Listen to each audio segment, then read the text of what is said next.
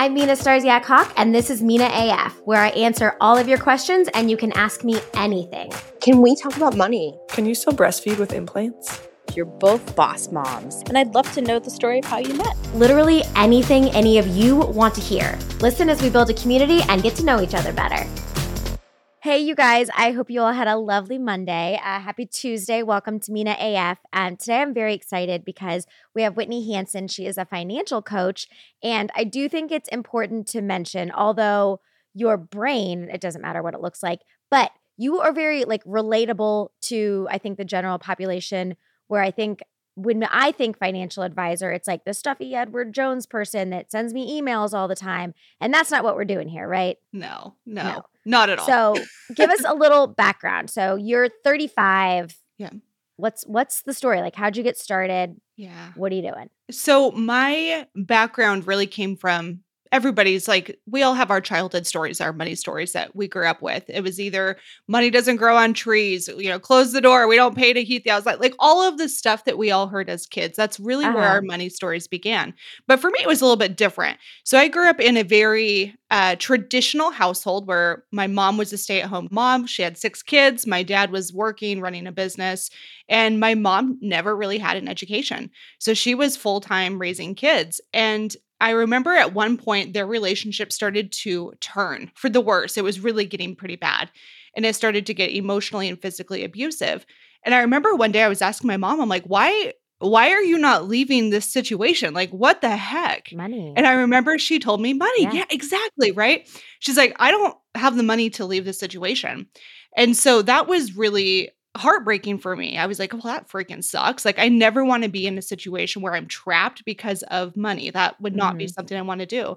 So I went off to college. I graduated with my bachelor's in accounting. Realized about four years in, I absolutely hated that, but I was too far down that path where I'm like, commit. Yeah, you don't like, pull out that no. many years in. No, exactly. And so I had graduated with $30,000 in debt. And that's kind of where I had my first like big financial decision where I was like, okay. Which on the gamut of like college debt, not tragic, right? True. It's true, but, right? But, but also 21, I was like, holy crap, like that's yeah, so much money. How do I get out of that? And yeah. so like I kind of had that that moment where I'm like, okay, do I buckle down, pay it off, or do I just accept that I have this monthly payment for the rest of my life? But it felt so heavy that I didn't like that. So I worked two jobs. I was a staff accountant by day and the nights and weekends, I was a manicurist and pedicurist. Like that's what I did all through college. Feet. I could do hands. I couldn't do feet, Whitney. Oh, you, you get everybody says that. You get over it so fast. I think it's yeah. kind of like nurses with blood. They're like, yeah, whatever. well, it's weird. I say that. Like I did European body wraps when I was like oh, 15 sweet. and people were like naked in front of me. And they yeah. are not always like the most enjoyable people to be wrapping naked. But totally. so yeah, I guess that was my feet. yeah, I, I hear you. But that was the the plan that I did. So those two jobs allowed me to to pay it all off in 10 months. And so that was kind of my entry point into I have two hands, but I mean, yeah, thirty thousand dollars. That's amazing. It was crazy. And honestly, Mina, I would do it again in a second. Yeah. Like people hear that. And it was a it was a ton of sacrifice. It really was. But I would do it again. Like but it for bettered a very my life. short period of time. Totally. Like if you had to do that for the rest of your life, yeah, because maybe you not. had three hundred thousand dollars in debt and it wasn't Right. you couldn't see the light at the end of the tunnel. I, that might be a little more challenging, but that's awesome. And I think you guys, that's part of why the reason it's so you're successful at what you do is because it is such a relatable story. Eh, you're you're not wrong when you say like my husband still says those things to our kids like Totally. when the lights don't get turned off and stuff. And I'm like, baby, we have a hot tub. The light not getting turned off is not the our our issue with our We're electrical gonna be all right. bill but it's just these mantras that are in our head and my i think our i'm 38 so i think we're close enough Mhm. in like generations like our parents generation i think it was a lot of the stay-at-home moms and that's definitely something i saw where not i mean my parents have been married eight times collectively so uh, with all of them though there was like money i think in so many people's lives is this control mechanism for better or for worse and I definitely learned that at a young age. Like, I want my own because yeah. m- if you have your own, it's something that someone doesn't have control over you, 100%. which is very liberating. Yeah. I No, think I there's totally definitely like a, where you top off for sure, where it's like, hmm I think in life you can get a little like too over focused on it because for me, I, I mean, it, it was very much that. I mean, my dad made the money; he controlled everything, even in school. Um, so, what do you think about that? Like, did you ever feel like there was a there's like a tipping point for people where you can get like too obsessed about, well, I need to have this much in the bank and I need Yeah. Where it's like too consuming. Yeah. Yeah, I do. I see it a lot too. A lot of my my coaching clients, they are either deeply in like a scarcity mindset or they almost go too far into like the woo abundance mindset where they're like I can just out earn this problem. And like that's also an issue, right? So there's the two extremes that we we usually battle with.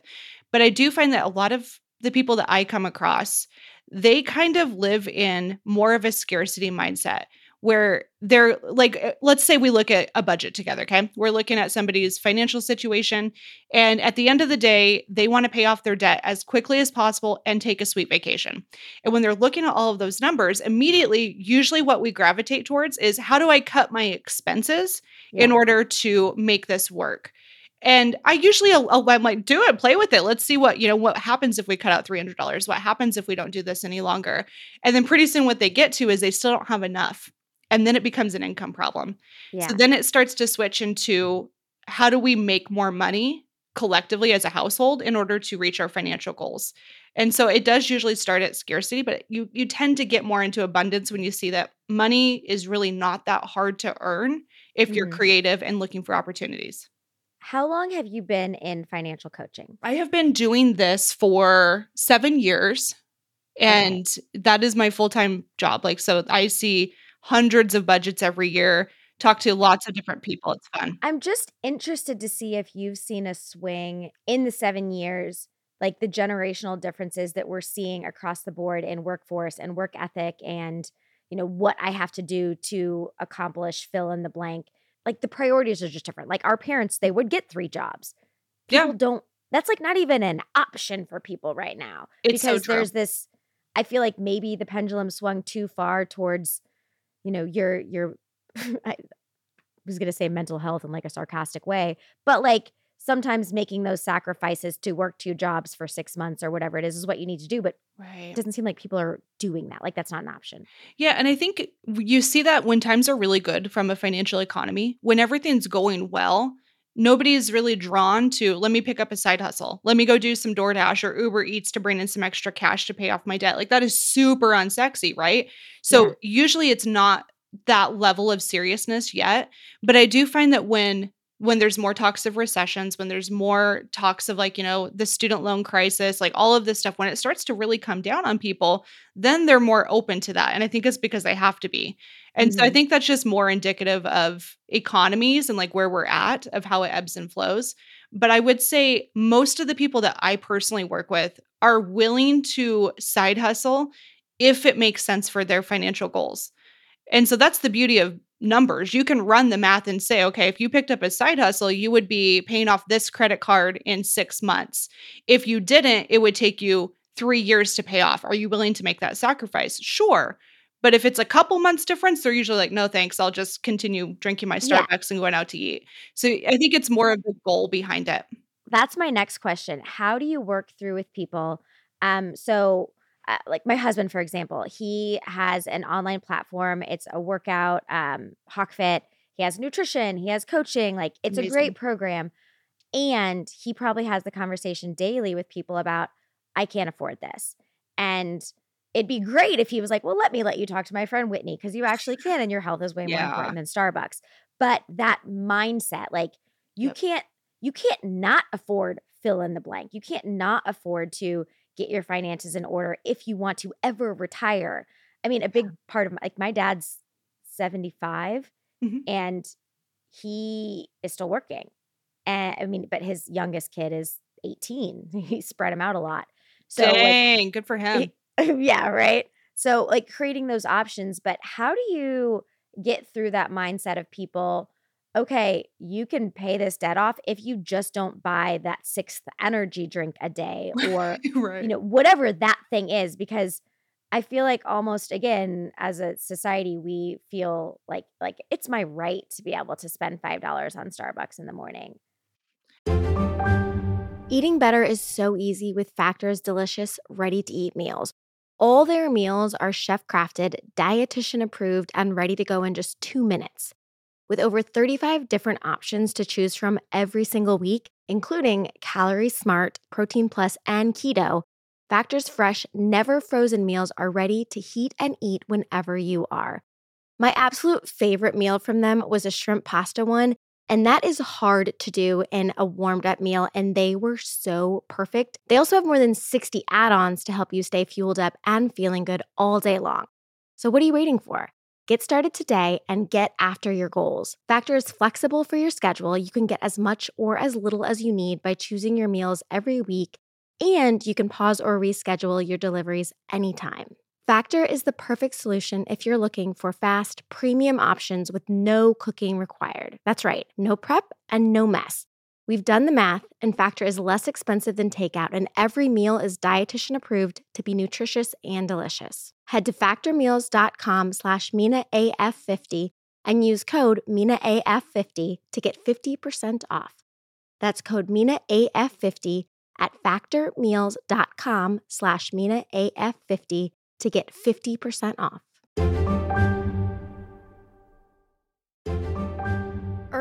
Breeze Eco Sheets look just like a dryer sheet, but it's an ultra concentrated liquidless laundry detergent. It is the best of all worlds. Earth Breeze is tough on stains and odors while being kind to the planet and your skin. I absolutely love them. They're so convenient. They take up very little space, and you don't have the giant bulky jugs that always leak, no matter how hard I try. One Earth Breeze Eco Sheet does all the hard work for you. And these tiny sheets can stop millions of detergent jugs from entering our ecosystem. Not only is it better for the planet, but Earth Breeze is also better for sensitive skin. Earth Breeze Eco Sheets are dermatologist tested, hypoallergenic, and free of bleach, dyes, and parabens. Making a positive impact in the world doesn't have to come at a cost to you. My clothes are clean, they smell great, and I feel like I've actually done something good just by doing my laundry.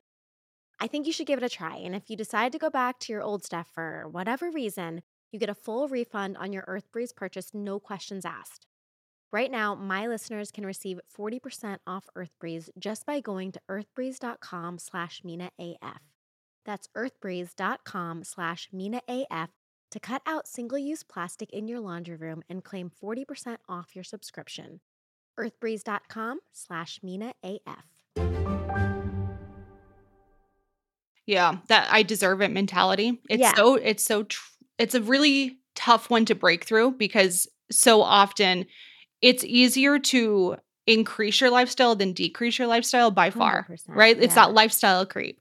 And so for a lot of people when they get to that point where they're like, "Okay, I know something needs to change because this is clearly not working for me." It's what do I change first? And so it all starts with just that like come to Jesus moment. Write everything down get very clear on wh- how much debt do you actually have what are the interest rates what's the minimum payments all of that stuff is so key and then look at your retirement calculations. You can go to investor.gov and they have like a, a free calculator where you plug in all of your information and it will compound it and show you how much money you'll have and for a lot of people when you look at that number you immediately know if that's going to be good or bad like so if I look at it and I only have $20,000 a year for retirement, I know I need to to level up. Like this is not the lifestyle that I want.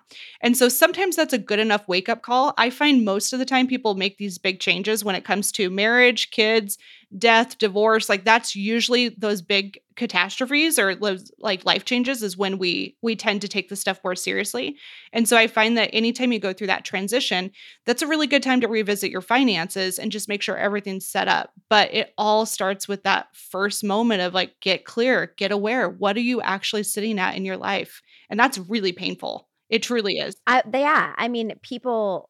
Uh, It is very similar with him when people are like, "I'm not meeting my goals." He's like, "Well, write down everything you Right. eat all day," and they're like, "Oh crap, I drank Yeah. 1,200 calories or whatever Right? like, that's my problem. so like i think a lot of people the hurdle is just not wanting to see the reality of their financial situation because i think just human nature it's easier to say the problems out there than it's actually something i'm doing to myself or i'm doing to my family or my my unit whatever that is yeah. so do you feel like you end up kind of being a therapist sometimes Almost always. It is Yeah. so funny. I, I told my, my partner, Tony, I'm like, I feel like if I were to get more education, it would be within counseling and therapy because that is Yeah. so much of this stuff comes down to our behaviors. But I want to circle back. One of the things I thought was interesting when you were asking about are we too obsessed with certain things?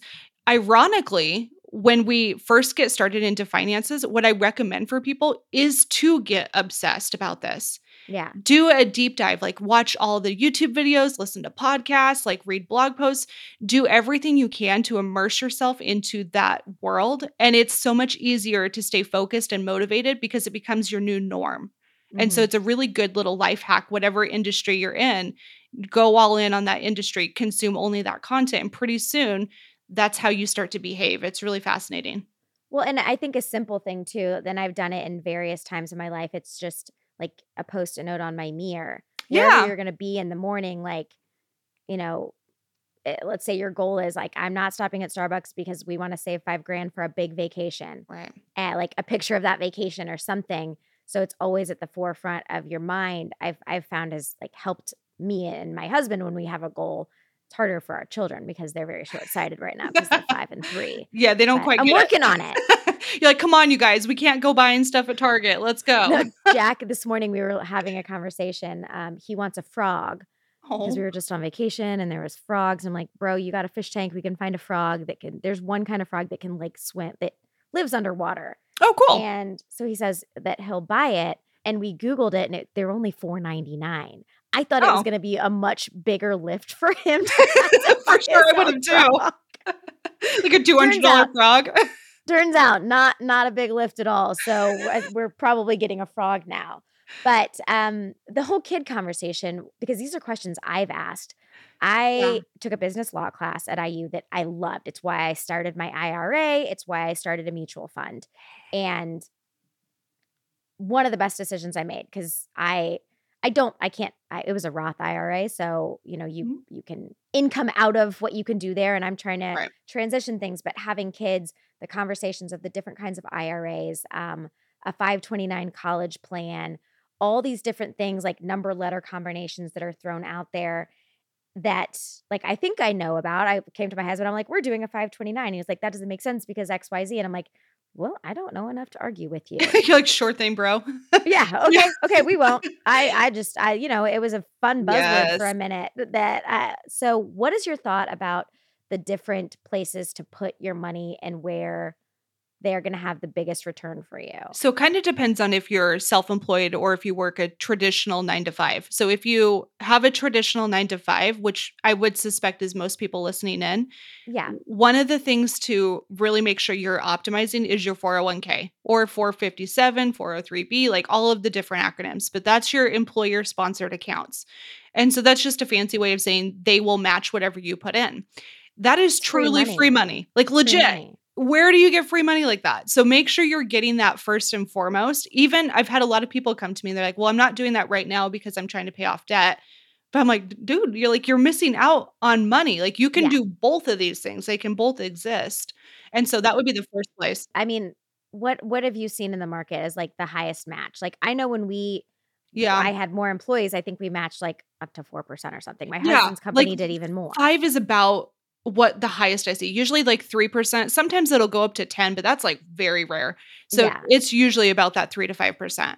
so just in, in a sentence like dumb it real down so people Yeah. if they haven't like grasped what you're saying because I think it it's confused. Like, wait, what can happen? Yeah, what do you mean this match? What three percent? So what this essentially means is, let's say you have a salary of fifty thousand dollars a year, and that your company offers a five percent match. So when you contribute fifteen hundred dollars into your four hundred one k, so this comes out of your paycheck and then it immediately goes into this account and gets invested for you.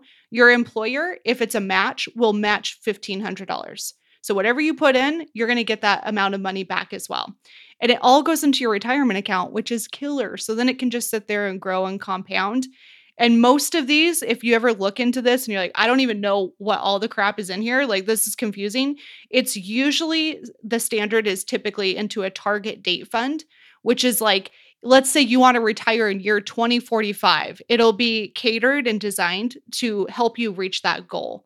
And so it's so much easier. which means you're going to have riskier investments further out and then they will get more and more and more safe That's right. Yep. closer exactly. to retirement so it's not as volatile in the industry Correct. Yep, exactly. As you get older, you don't want to the big swings of the stock market, so it'll be more bonds, and less stocks. Mhm. And so that's kind of the the switch as you get older. why did we get away from i'm just thinking when you said bonds i have like every Yeah. birthday present growing up was from my grandparents was was a, a bond like the piece of paper that Yeah. says $500 but only is worth two cents right now I Yeah. actually, um, some of mine, because I'm 38, when I was 30, they were 30 year bonds. I have a couple that, you know, I got when I was, you know, eight, nine, 10. Cute. So they're still sitting in the drawer. But why is that not a thing anymore? I mean, it exists. it still exists. Yeah. It's just nowadays the bonds don't pay as well. So like we're seeing savings accounts that pay, you know, 3 to 4% interest and historically that was like kind of the bond yield. And yeah. so anymore they're not performing as well unless we're talking about I bonds. Did you catch all that when that was a big thing? no. So We missed the train on this one, Mina, but this was like last year they had I bonds, which are very similar to what you're talking about. It's just a different type of bond. And those were guaranteed 9%. Holy yeah, shit. It was crazy, right? And now they're not. They've gone down as the market has adjusted too. But that was a time period. That's where they were at. oh my gosh. I That know is it's wild. unheard of. That's and it's like, like, guaranteed 9%. Yeah, it's crazy. that's like investing in real estate without the chance of yeah, completely losing your exactly. Exactly. Yeah. so that was a out. pretty cool one. But I think that's mostly why is they just don't yield very much. They don't pay very much. Yeah. Okay, that makes sense. Um, oh my god, I had a question, then I got so distracted with the I bonds. You're like, what is this? well, I will think of my question, but going back to like the 529, like those different mm, places that Yeah. you can put money, what do you see as because my husband's like, well, we'll just put money in a savings account. We don't need to put it in there because then it limits what we can do. But sure, sure. again, I like I know enough to be dangerous, which is not helpful in Yeah. the financial market. Yeah, 529s are not all bad. I think you do have to do your research though. And a lot of times, ironically, people think if I do a 529, it has to be within my own state. That's not true. Like you can go mm-hmm. a 529 Alaska plan. You can pick out some of the better ones for you. But the key is you want to make sure that whatever you contribute into that, you can move into any type of education. So if they decide to go to trade school, they want to be an electrician, it would apply to that. So you just want to make sure that you're actually picking a good 529 and looking at those fees so that you know exactly that it's not going to you're not going to get ripped off. The feeds you just have to watch out for. and so it's like state by state, they have different ones. Is that what you're Mhm. saying? That's correct. Yeah. And they're Okay. they're not all bad. Like you get some great tax benefits. They can grow pretty well. You just have to run the numbers and see, you know, with this kid, are they for sure going to be going off to college or is it better to do like a, a different to like start a Roth IRA for the kid? Because that Yeah. can also be applied to schooling. So if let's say you started a 529 for your kid Uh-huh. and they're like, I'm not going to trade school, I'm not going to college, I'm gonna work in the industry forever because I love waiting tables. What happens to the money? Typically you could roll it over to another child or you can take it out and you just pay taxes and penalties. Okay. So it's never like you don't lose all that money. It's just at that rate, you should have just probably invested it. Okay. So to date for you, where would you say is like your most successful place that you've invested? Um, so I would say there's two places because that as you can imagine, being a money nerd, I like to have my money all over the place. Yeah, spread it out. I have to. And so for me, the traditional investments of index funds, that's where I love. That is where my heart and soul is. It's low cost. It performs about 10 I, what to is that? I don't know what an index fund means. So let's An index fund, this is a great okay. So an index fund is a very diverse collection of stocks. Okay. So typically it's explained like the S&P 500.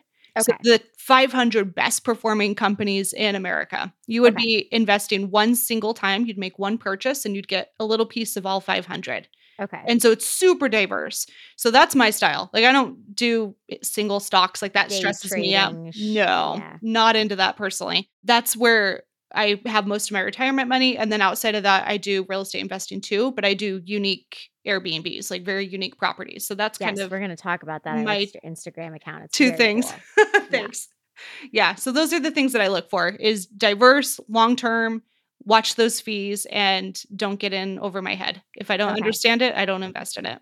Okay. which I remembered my question and I thought I was going to have to like divert, but I think that's a perfect segue. If I don't understand, I don't invest.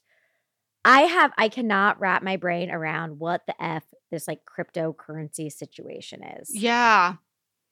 Crypto is very complex. I'm like trying to like how do I how do I break this down because it is quite complex and I got to be frank, I I don't play in that market. Yeah. It's way too volatile for me. Like I work so freaking hard for my money. I'm not trying to get rich quick. I'll just Yeah. do a long-term game and that will work every time. So it's really challenging though. You can make great money and you can lose a ton. And from what I see, most people lose money. but I like, I don't even understand what it is. Like, we all just decided to make up a fake currency kind of, and yeah. start trading it. Is kind that- of. Yeah, I think it's the technology behind it is what people are really pitching. And the technology is quite cool because it's a lot more secure. So you think like think real estate transactions.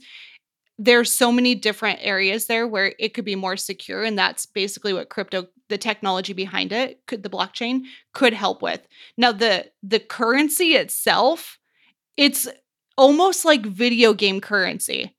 Okay, like I'm thinking like Mario Brothers. Like I'm Yeah, collecting the little yeah. coins as I jump. Now think about it like more for like what kids do now, where they're truly buying coins to go, Yeah. like put like the Pokemon game. They're like Yeah. buying more Pokeballs.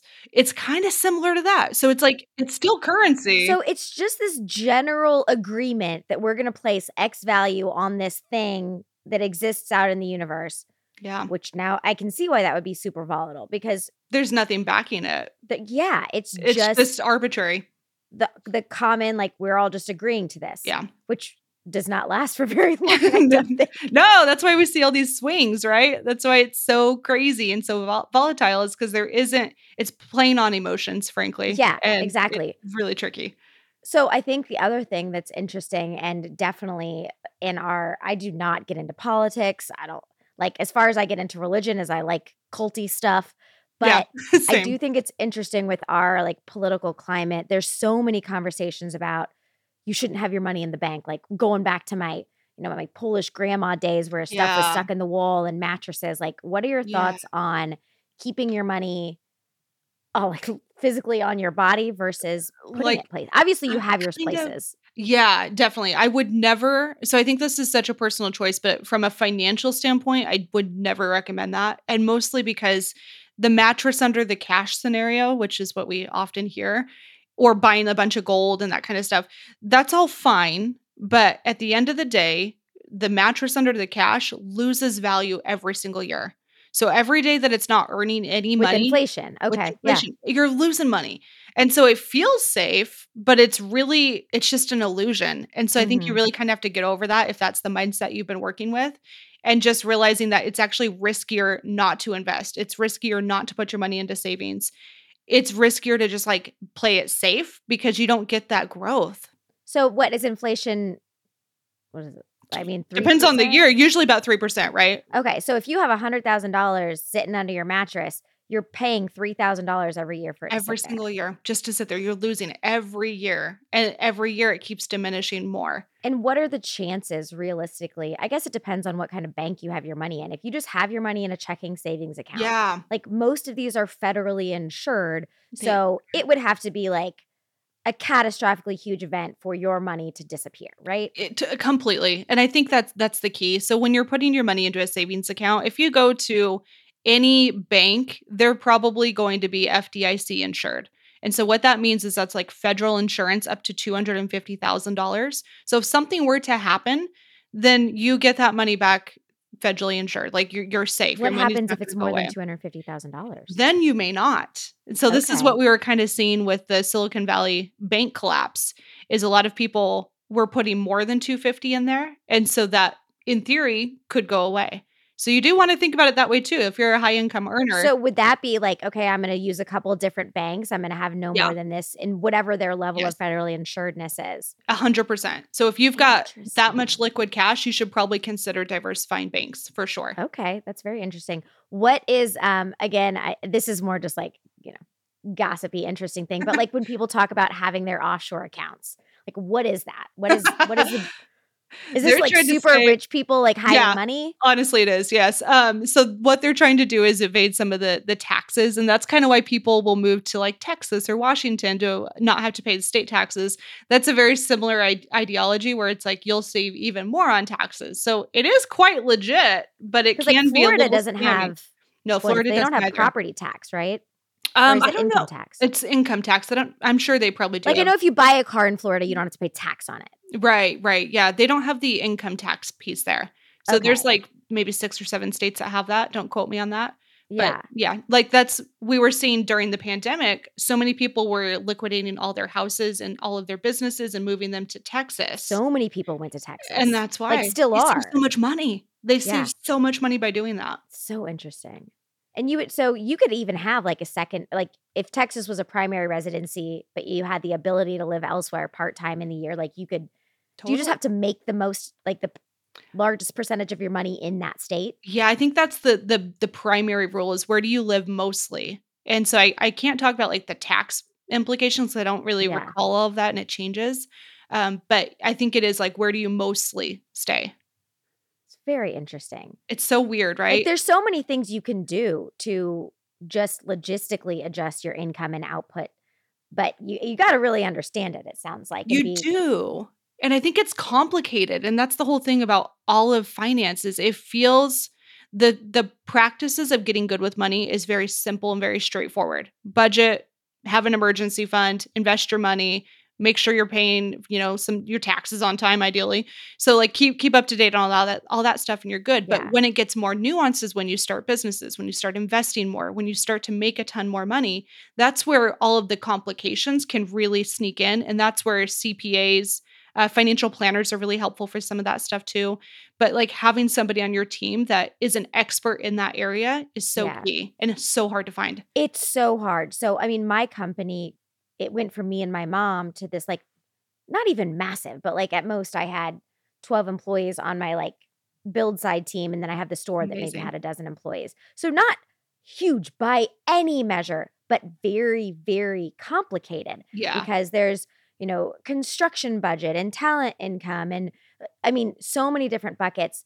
And I have had four accountants in the last six years yeah and I went from one that was like we we we with who I was with before we grew, and I was like, yeah, I don't know enough to even know that you don't know enough, but you definitely don't know enough to a yeah. huge company.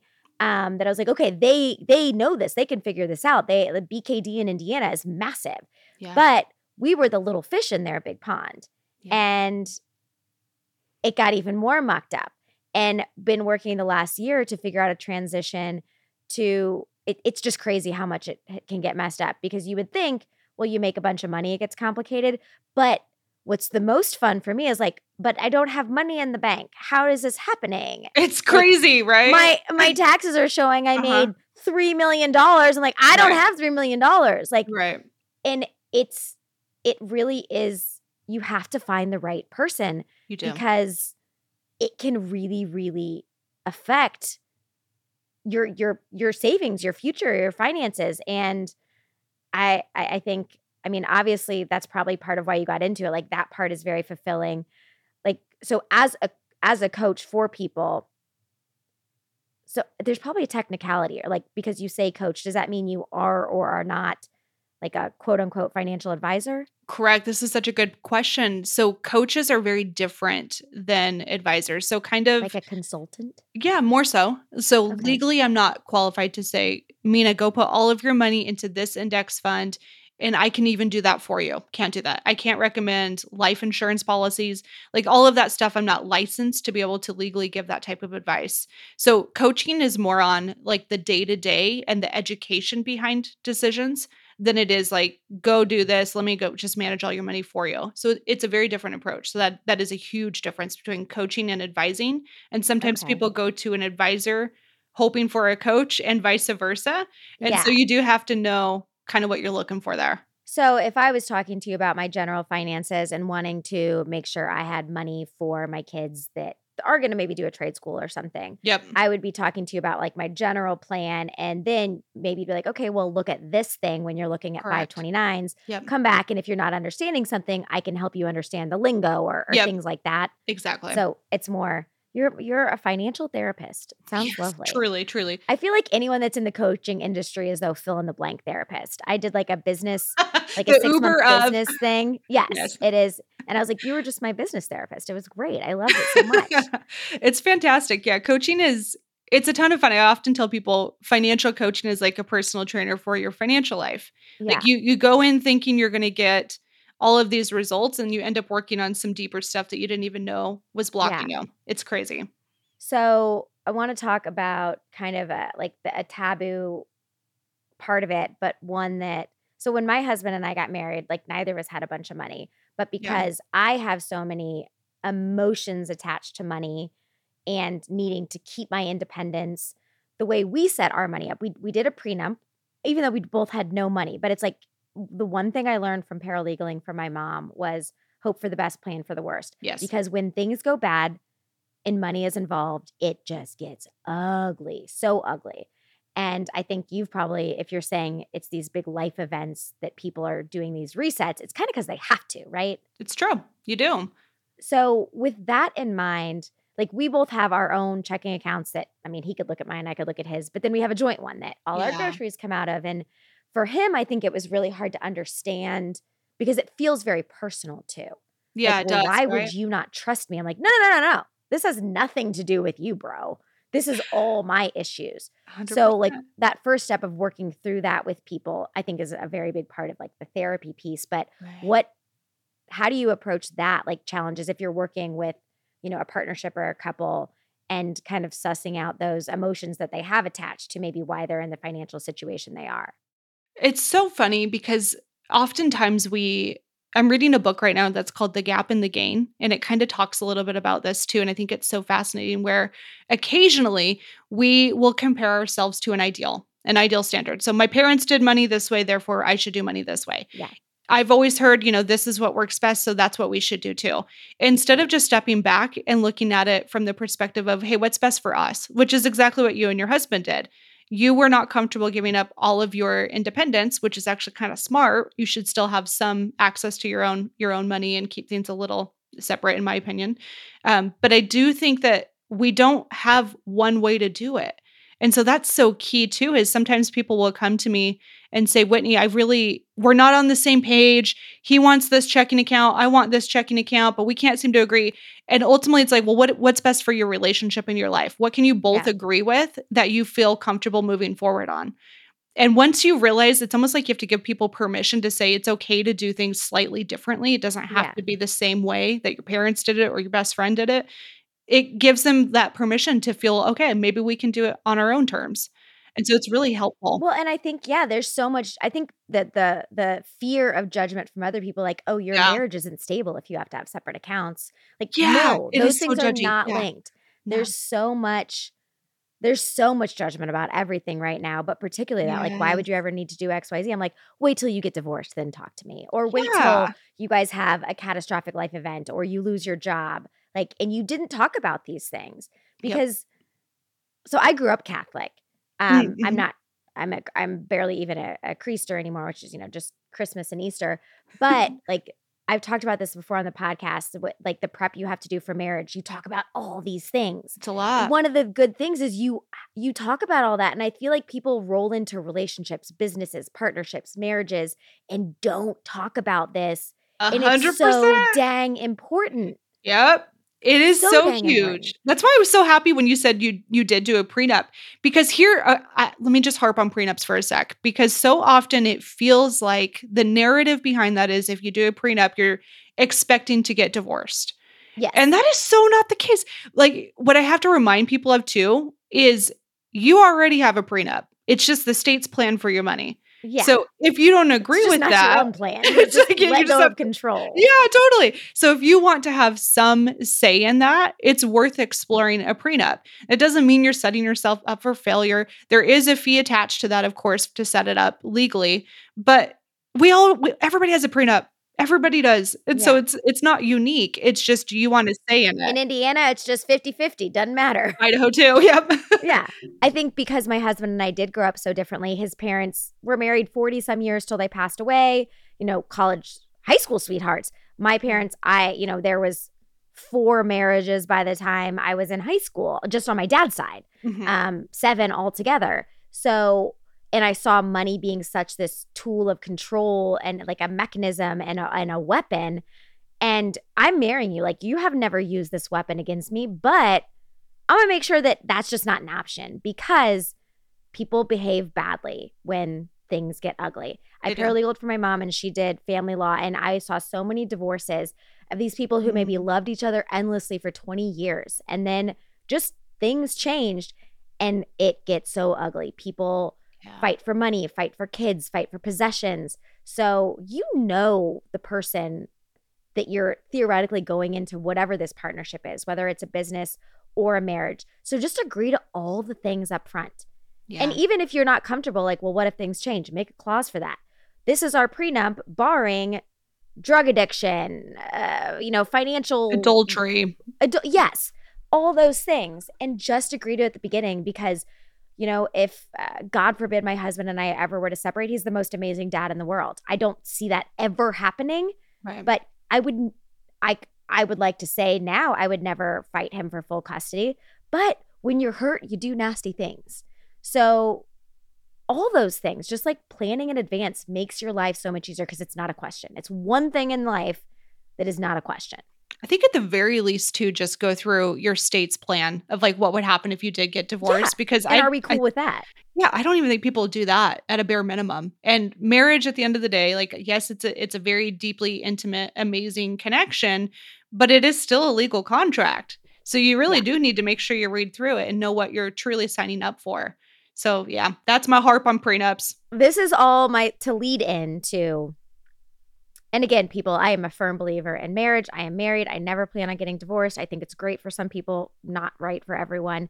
But i think there still are a lot of women and men that are in a relationship that is now financially bound like say traditionally husband Yeah. and wife financially bound where there is that huge financial gap where one has no control of the finances and it's falling apart.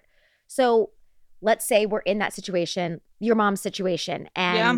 You know, you're the, the parents are you're getting divorced, or you know you need to. I'm always like, I'm gonna play the long game. I'm not gonna say shit to you, and I'm gonna move money. I'm gonna do wild things. just slowly, yes. I'm gonna slowly figure this out, and then I'm gonna be like, hey, bro, I'm gone. Here's the paper.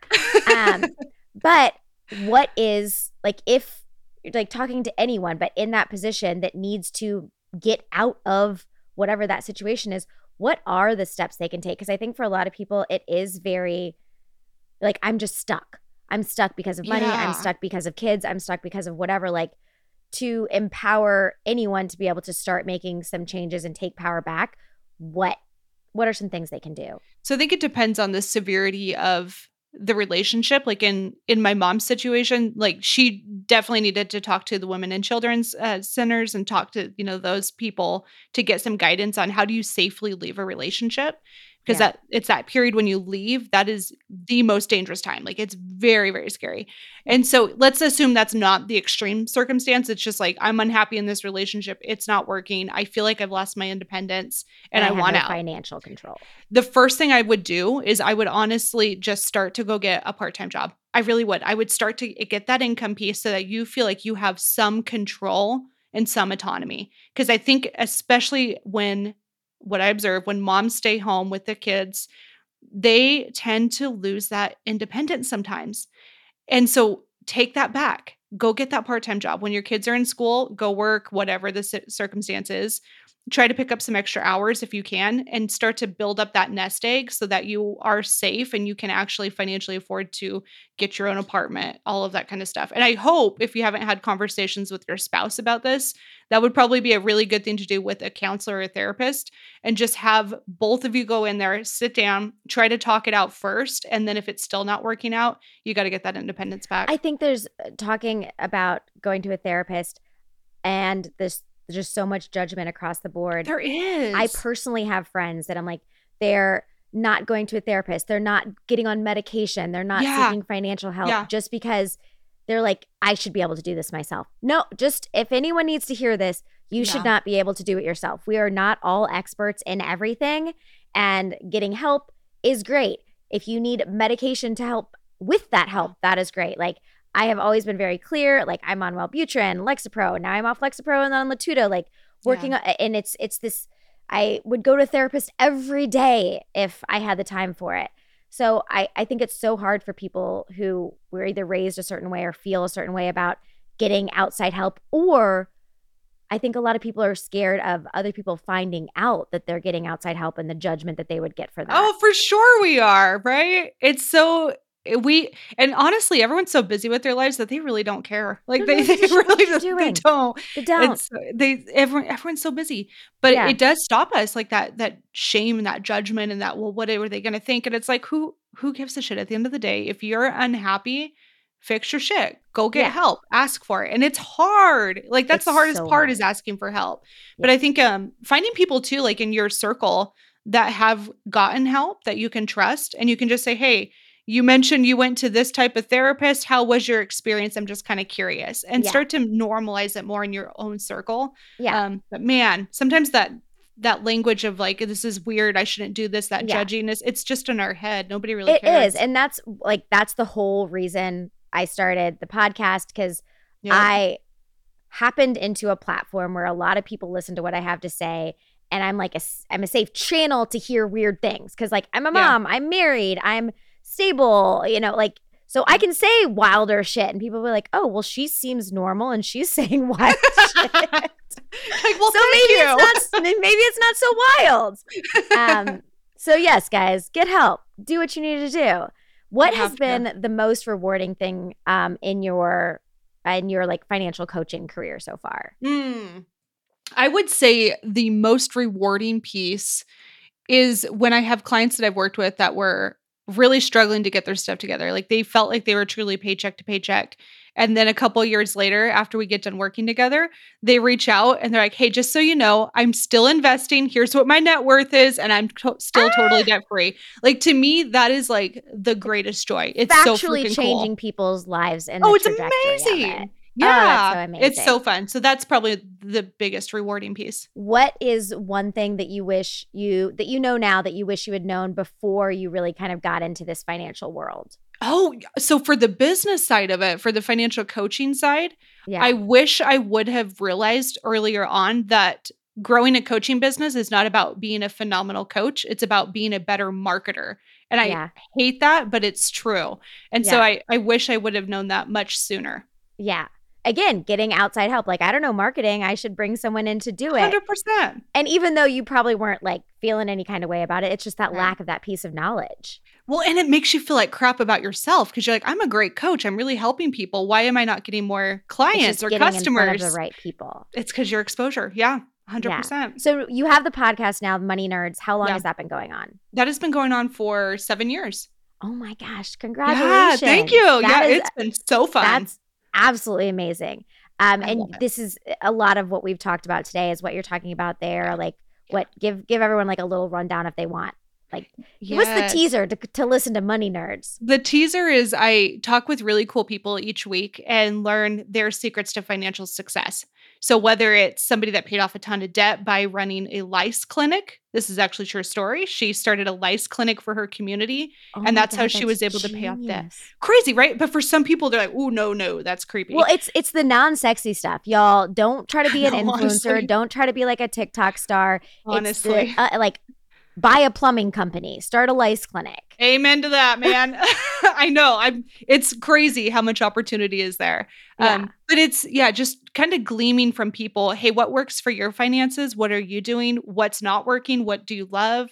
And just kind of distilling that down so that we can all take some practical tips and go apply it to our own lives. Yeah. Okay. This has been super fun. And I know you guys, I have the question box. I would love to have Whitney back on. So if you guys have specific financial questions, Yes. drop them in the box and we'll like get some collected so we can do it again. That'd be But so fun. before we get off, I want to talk about the Idaho flower pot. So I looked at your Instagram. What, oh my gosh, what's the flower pot's Instagram name? Idaho flower pot. It's just Idaho flower pot. Okay. you, You were guys. there. it is, it's it's an Airbnb that you are building that looks like a giant flower pot. Like legit a giant flower pot. Yes. It's So- 24 feet tall. It's Why? crazy. How? What? Like Oh it man, so random. I'm like so crazy sometimes. Um, so this is my my weird dabbles. Like It's my brain's a little project. ADD. You know, I like to go do all the things. And so we had just uh, finished up a geodome glamping site in Idaho as well. You and your mom. No, so my mom and I were doing the flower pot Okay. together, but the geodome was my partner Tony and I. Okay. And so we had just finished up this property and loved the process of just like building all the decks and the foundation and just it, it was so fun to me. And so around that time that we were starting to wrap up, Airbnb had this global call for unique ideas. It's called the OMG Fund. And so they were asking architects, designers, DIYers, anybody that has a passion for unique structures to submit an idea. And then they had like a team of judges that would go through and pick out a hundred of the quirkiest ideas to give a hundred thousand dollars to. And we were one of the weird winners. So that's where we started building the flower pot was partially we had Oh. Airbnb money there where we had to move on it. Also, side note, there's so much free money out there, you guys. Like There it is, it is insane. it really is. And It- figuring out how to find out how to get it is very hard because I've I've got like one grant for a facade on one of my on the store that I have, and Oh, that cool. felt like I was you know go uh, it was like four years of college to figure out how to get the free money. But if you have the time, it's there. So Yeah. where are you in in the build process? So we are working on stucco right now. We just got it all sealed up. So our roof is in and we've got insulation being blown in next week. And so then I can come in and do all of the interior The stuff. pretty stuff. I'm so so stoked. cool. I'm I'm I'm It's very crazy. excited for you. You guys got to look at the the what or the Instagram page. It's really really freaking cute. It's fun. Um all right. Any final words for our our people before we sign off here? the the biggest tip I can give anybody that's trying to improve their finances is I'm going to go back to that awareness. Go pull your head out of the sand, write down all of your situation. How much money do you make? How much do you have in your investments? How much do you have in debt? Get everything listed out so that you can make a very clear decision of what's best for you in your life. Perfect. Is there any app um like not we're not sponsored by anything or anything like that, Mhm. but is there a couple like uh, different ones that you find are better and worse cuz there's so many There's Like, a ton. yeah. So there's there's two that I would usually recommend. So one is you need a budget. It's called YNAB. My caveat with this is it'll take a few months to learn the system, Okay. but it's a good app. I don't use it. I use Google Sheets personally and just have all my my tracking and stuff on there. Yeah. Um, and then Mint I think is really helpful yes. to help you used track. Mint. Yeah, it's good for tracking. I don't love it for budgeting for forecasting, but for the tracking piece, it's great. Okay. Okay. So then that's just would be a big part of getting that knowledge for people. Yeah, To at least have this a jumping off point. Exactly. All right. Well, this has been super, super fun. You guys check out the Idaho Flower Pot, check out the Money Nerds, and drop some questions in the box. You guys know how to do it. The link is in the show notes. Um, I would love to get some like specific ones for Whitney so we can do this again because money is such an interesting and hot button topic. So let's talk about it more. And until then, I will see you guys next Tuesday.